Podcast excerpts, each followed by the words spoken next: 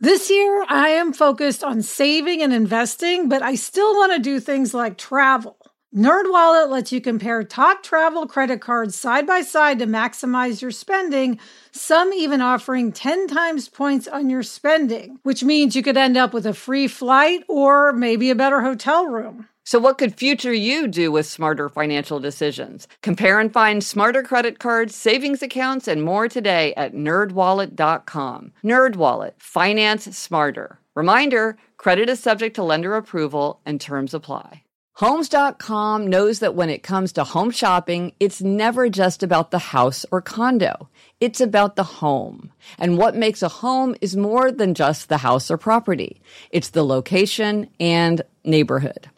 If you have kids, it's also schools, nearby parks, and transportation options. That's why Homes.com goes above and beyond to bring home shoppers the in depth information they need to find the right home. And when I say in depth, I'm talking deep.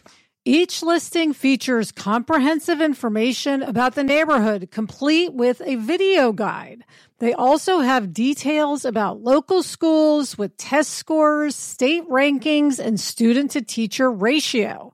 They even have an agent directory with the sales history of each agent. So when it comes to finding a home, not just a house, this is everything you need to know all in one place.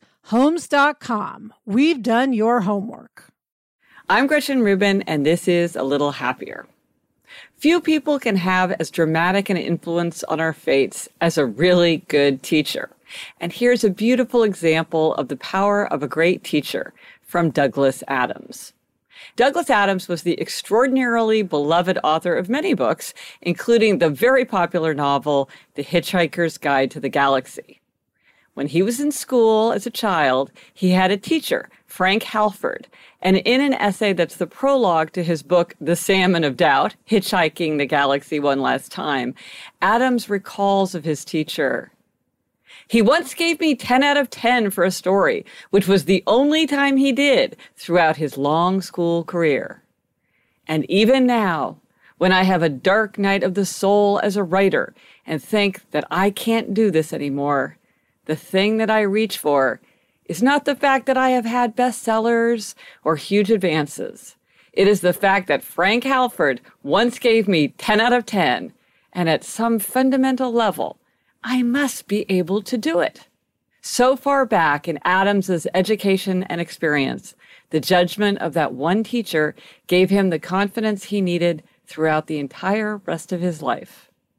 It's a great reminder of the power of our words in other people's lives, and especially the words of teachers. I'm Gretchen Rubin, and I hope this makes your week a little happier.